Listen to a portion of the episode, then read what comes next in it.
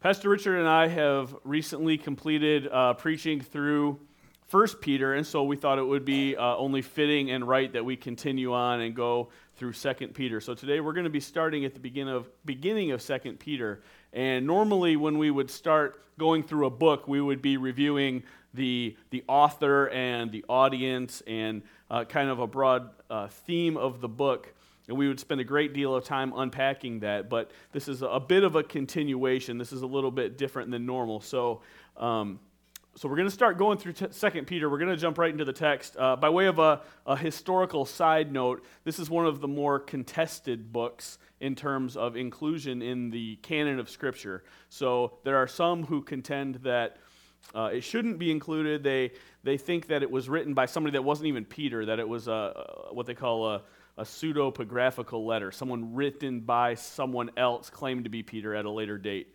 Um, they, they, cite things like its similarity to the book of Jude, or uh, in chapter 2, he seems to be addressing some Gnostic teaching which came about 100 years later. Um, and without getting into a full orbed argument on why they're wrong, uh, I'll, I'll nip this in the bud with one simple statement Peter wrote this letter. Uh, how do we know this? I mean, there, there's external evidence that we could get into, but just internal evidence. Peter claims to have written this letter. This letter says it was written by Peter. Um, he, he recounts firsthand details of the transfiguration, and then, and then he talks about personal details about his pending death. Uh, if this was not written by Peter, those are false statements. So uh, our, our, that, would, that would not accord at all with what we uh, view how we view Scripture. We view Scripture as inerrant and complete and without error. And it is included in the canon. It was received by the church, and uh, P- Peter here claims to be the author. So this is not going to be a sermon on inerrancy. Uh, we, are, we are going to get right into the text. Um, this was written by Peter. If there's, if there's any doubt about this, we can, we can have a longer conversation afterwards. But uh, remember, we're also voting on some membership after the service, so tread lightly. this letter was written at the end of Peter's life, and it's a great exhortation to Christians to live godly lives in light of the second coming of Jesus. Uh, today, we are going to start by seeing what God has to say to us in the first 15 verses. So, if you have your Bible, and I hope that you do, please turn to 2 Peter chapter 1 says Simon Peter, a servant and apostle of Jesus Christ, to those who have obtained a faith of equal standing with ours by the righteousness of our God and Savior Jesus Christ. May grace and peace be multiplied to you in the knowledge of God and of Jesus our Lord. His divine power has granted to us all things that pertain to life and godliness through the knowledge of him who called us unto his own gl- glory and excellence by which he has granted to us his precious and very great promises, so that through them you may become partakers of the divine nature, having escaped from the corruption that is in the world because of sinful desire. For this very reason, make every effort to supplement your faith with virtue, and virtue with knowledge, and knowledge with self control, and self control with steadfastness, and steadfastness with godliness, and godliness with brotherly love, and brotherly love with and brotherly affection with love. For if these qualities are yours and are increasing, they keep you from being ineffective or unfruitful in the knowledge of our Lord Jesus Christ. For whoever lacks these qualities is so nearsighted that he is blind, having forgotten that he was cleansed from his former sins. Therefore, brothers, be all the more diligent to confirm your calling and election. For if you practice these qualities, you will never fail. For in this way, there will be richly provided for you an entrance into the eternal kingdom of our Lord and Savior Jesus Christ. Therefore, I always intend to remind you of these qualities, though you know them and are established in the truth you have. I think it is right, as long as I am in this body, to stir you up by way of reminder, since I know that the putting off of my body will be soon, and our Lord Jesus Christ, uh, as our Lord Jesus Christ made clear to me. And I will make every effort so that my departure, after my departure, you may be able at any time to recall these things. May God bless the reading of his holy word. Peter begins his letter where we see so many of the epistles begin, right? He begins his letter with the message of the good news of salvation. He begins his letter with the gospel. He uh, shows uh, right off the bat that God, so, God's sovereign calling and election of his people unto eternal life necessarily leads to lives of personal holiness and brotherly love.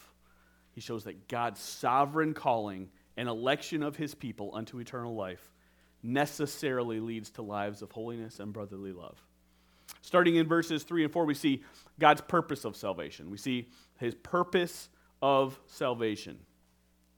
So Peter makes a couple things very clear about God's purpose of salvation. First of all, salvation is not based upon anything good in of ourselves. It is based entirely upon God and his good purposes. It is God's choice to save a people for himself. In verse 3, he says that salvation is by his divine power, and it is God who called us to his own glory. God is clearly the agent of change here. He is the life giving creator that can make something out of nothing. He is the one that can breathe life into a valley of dry bones and, and, and create life from spiritually dead and morally corrupt people. He can turn an individual from his wicked ways and turn him toward Christ. It is by his divine power, it's by his effectual calling. It is not of us. We have everything necessary for eternal life because he has decided to give it to us. In, verse 4, again, he stresses that the Lord has granted us very great and precious promises. So, so what have we done to deserve these promises? What, what do we bring to the table? The, the only thing we contribute to our own salvation is our sin. We, we only contribute the need for salvation in the first place. Man is born dead, unwilling and unable to turn uh, toward God to conform to his holy standard of what God has demanded from his own creation. Instead of worshiping the good creator God as king, as the, our sovereign, from birth, all of mankind rebels against him. We place ourselves as little gods over our own lives, doing whatever we want, and in doing so, we incur judgment from God. We've been hearing Pastor John preach this through Romans, right? So, Romans 3, all have sinned and fall short of the glory of God. Romans 6, the wages of sin is death. Mankind is dead. Mankind is dead and on a path headed for eternal punishment in hell. But God has stepped in and he's plucked us out of the fire. And it says, He granted to us precious and very great promises, so that through them you may be, may be become partakers of the divine nature. He has sent Christ to live a righteous life under the law, to die an atoning death that we deserve. Christ took God's wrath when he was placed on the cross, paying for our sins, paying a debt that we cannot rectify.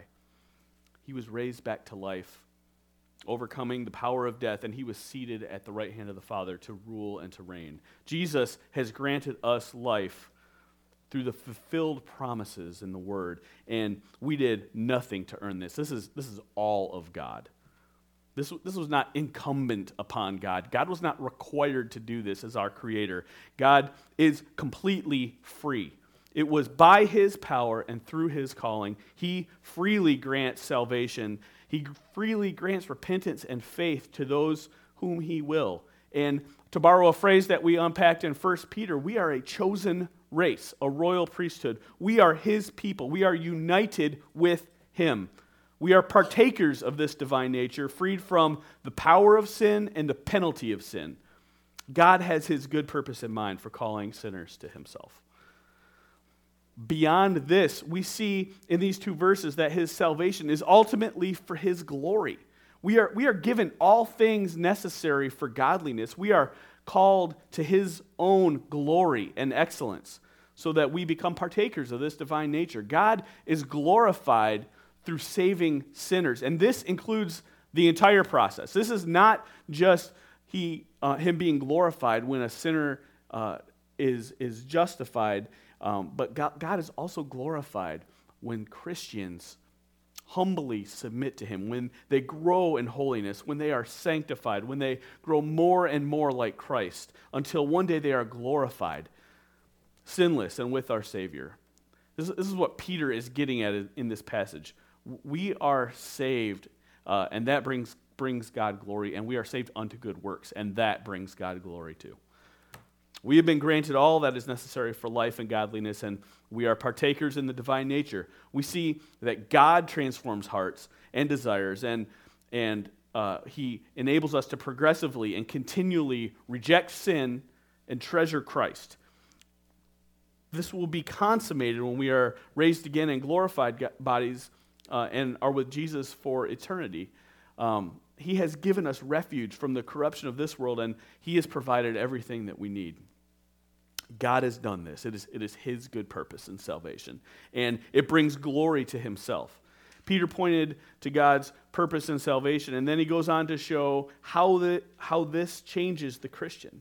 In verses 5 through 7, he describes the effects of salvation. He describes the effects of salvation. In verse 5, we read, For this very reason, make every effort to supplement your faith with virtue, and virtue with knowledge, and knowledge with self control, and self control with steadfastness, and steadfastness with godliness, and godliness with brotherly affection, and brotherly affection with love. This is what shows up in the Christian life. You, you bump a Christian, this is what should flow out of them. This is what people should recognize you as, right?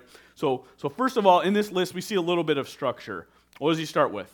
Starts with faith, right? What does he end with? He bookends it with love. So, so as a Christian, this makes sense, does it not? We start with faith. As a Christian, you don't start by cleaning yourself up. You don't say, okay, I'm going to be virtuous. I'm going to be loving. I'll be a little steadfast, um, and, and then I'll have faith. This, this starts with God granting us repentance and faith. And without that, without the foundation of, of, of, faith in Christ, none of the rest of it happens, right? None of the rest of that is what's going to be uh, something that comes out of us naturally.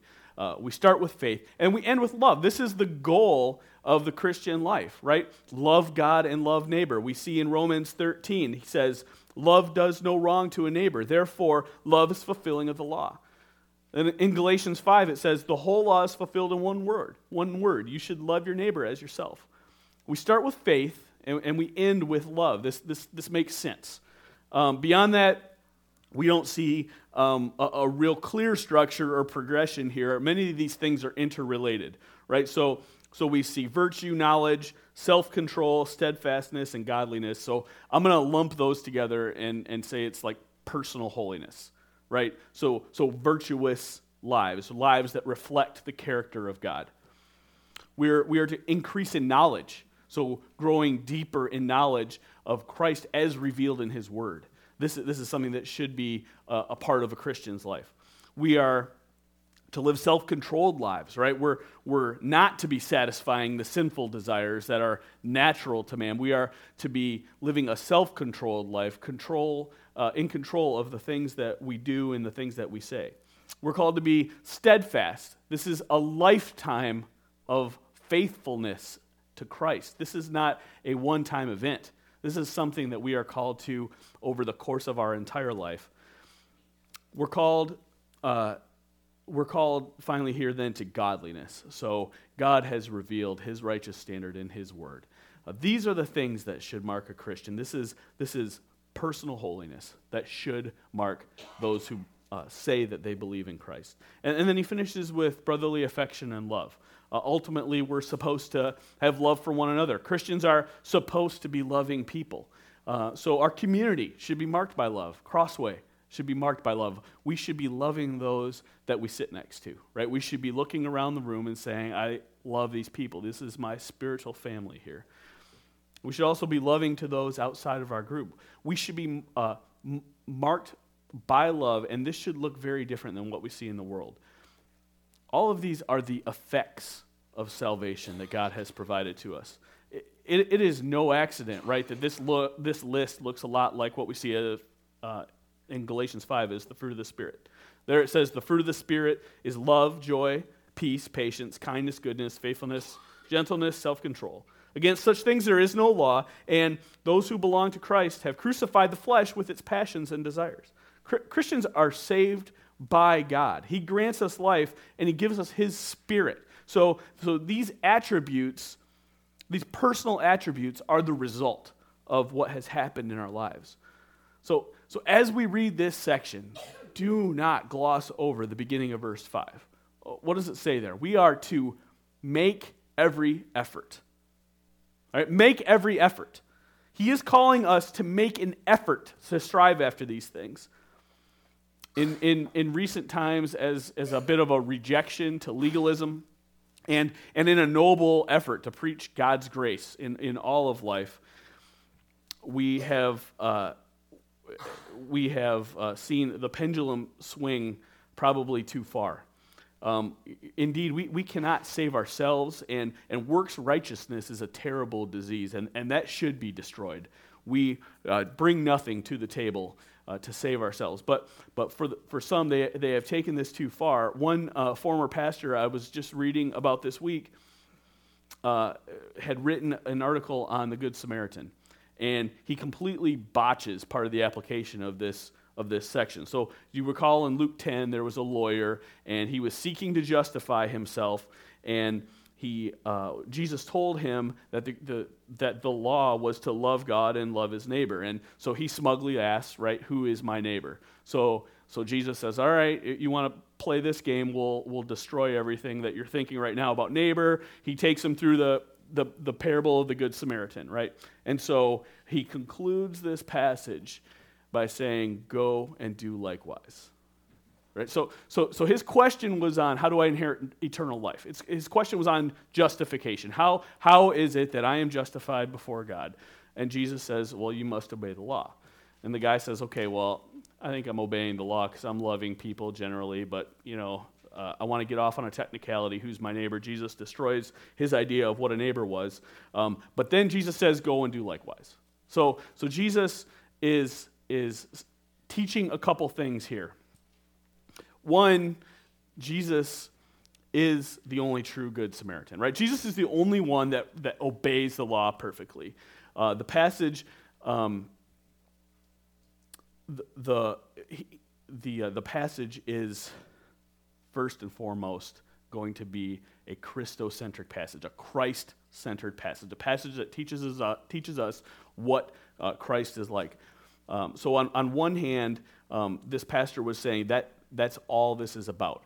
And you can't do that. You can't obey the law perfectly. Uh, Christ has done that. And that's where he ended the argument. Um, the problem with that is Christ says, go and do likewise. So he's teaching us yes, Jesus is the Good Samaritan. He's the true and better Good Samaritan. He always obeys perfectly. We trust him, and we know that we are right before God because of what Jesus has done. But Jesus calls us to mimic him. Jesus calls us to a life that follows in his footsteps, to a life because of our faith in him that will obey him, and calls us to go and do likewise. Peter is calling us to real effort in this section. Like Christ, he is telling us to go and do likewise. He's telling us not to sit on our laurels, not to rest and our lives will automatically be pleasing to God. We are to pursue love and holiness as that is pleasing to the Lord. And it is just the normal and natural response of the Christian. This, this is not uh, justification. This is not the basis for our salvation, but this is sanctification, and this is the effect. This is the effect of our salvation. We are to look like our Heavenly Father, and this does not happen by accident. Uh, we, we've been made God's children, right? When you have a child, your child looks like you to some degree or another. And we are God's children. We are going to grow up, and we should be looking like Him to some degree or another. We diligently pursue godliness in this life, knowing that one day we will be perfected with Him. God's sovereign calling and election of His people unto eternal life necessarily leads to lives of personal holiness and brotherly love. God's own purpose is behind our salvation, lives of holiness are the effect of the salvation.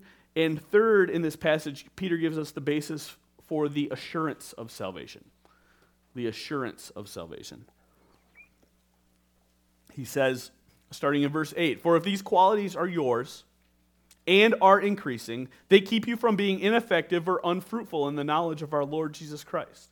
For whoever lacks these qualities is so nearsighted that he is blind having forgotten that he was cleansed from former sins. Therefore, brothers, be all the more diligent to confirm your calling and election. For if you practice these qualities, you will never fall. For in this way, there will be richly provided for you an entrance into the eternal kingdom of our Lord and Savior, Jesus Christ. This is the crux of this passage of Scripture, and, and we must navigate these waters carefully. Peter has been laying a foundation. He's been laying down the basis for our salvation, and then he's uh, expounding on the effects, and now he's getting to the heart of the matter. Salvation effects are necessary, works are necessary. So before you vote me out as a heretic at our next members meeting, let's, let's, let's talk through this, right? We're saved by grace alone, faith alone, and Christ alone. We're bringing nothing, and, and works do us nothing, right? They, they, they don't earn us anything. We are dead, and God breathes life into us. We don't make ourselves alive. So let's be clear. clear. He awakens ourselves spiritually, and that is not just so we can affirm that Jesus is God, but so we can and so we can live with him forever. He he awakens us spiritually in the fullest sense. We are alive in Christ, living for his glory. We are saved unto a life of good works, and, and these works are necessary. They're, they're not necessary in the sense that they are the cause, they are not a required payment that grants us real salvation or full salvation. Uh, that was accomplished in full by Christ alone. But true faith is always accompanied by tangible works, necessary works. Peter says that a life that has been changed in this way will have uh, evidence of this miraculous conversion. So, so, first, he says that these qualities will be ours. They will be ours, right? So, so faith, virtue, knowledge, self control, steadfastness, steadfastness, godly love, brotherly affection, or godliness, brotherly affection, and love. So those things will necessarily be true of a Christian. It's not the basis for our salvation, but it is always the effect of a true, on a true believer. Secondly, not, not only will these qualities be ours, but these qualities will be increasing. So we're never to be stationary as a Christian. You know, we've talked a lot about here about moving to the right, going from not knowing God to, to conversion, to growing in godliness, to becoming a mature Christian, and then ultimately being glorified with Him. Grow, growing in love and holiness keeps us from an unfruitful life, and it gives evidence to the fact that we have been converted.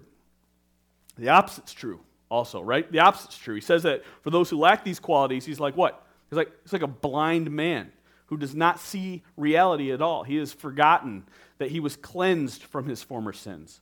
There is no evidence, no evidence to show that he has been changed.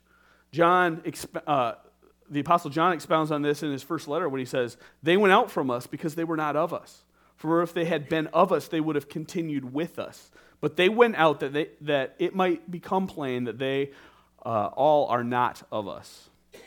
Those who pursue a lifetime of sin after a claimed conversion experience don't give any evidence of truly knowing the Lord. There should be no assurance for them that they will experience eternity with Him. Tom Schreiner rightly says that a libertine lifestyle contradicts a profession of faith. Building on this, Peter exhorts us, exhorts us to diligently confirm your calling and election. For if you practice these qualities, you will never fall.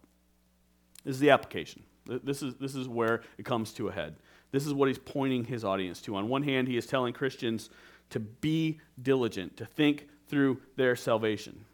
Have you been changed? Does, does your life show evidence that you are a child of the king?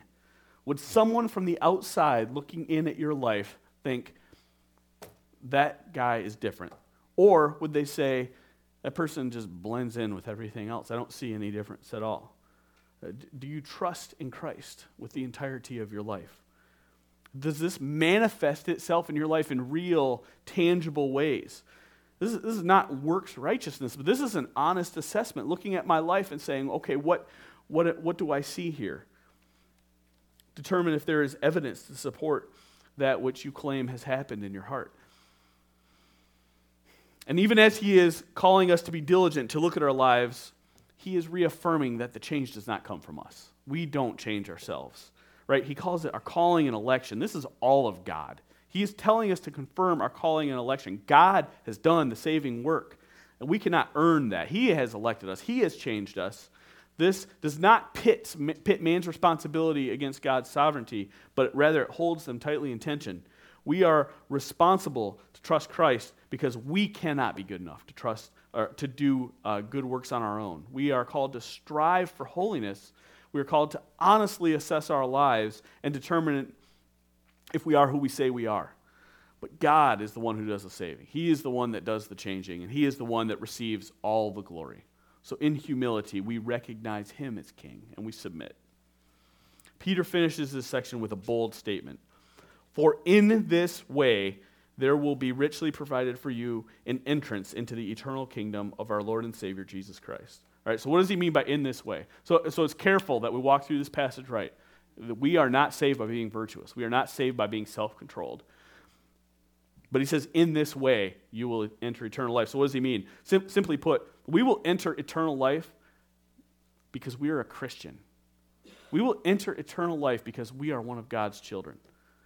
And all of this, all of that uh, it entails. We, we, are, we are justified by grace alone, through faith alone, in Christ alone. And this necessarily results in lives of holiness and love. The author of Hebrews puts it like this Strive for peace with everyone and for the holiness without, without which no one will see the Lord. That is, that is not Christ's holiness without which someone will see the Lord. What he's talking about there is personal holiness. And he is not saying strive for personal holiness so you can earn your way there. But what he is saying is be a Christian and all that entails. We are justified by Christ's works alone, Christ's work alone. We enter into the eternal kingdom by being Christians, by the reality that we are children of God. Thinking through your life, considering and assessing your priorities and actions, and then aligning that with what we see in Scripture gives us assurance of salvation.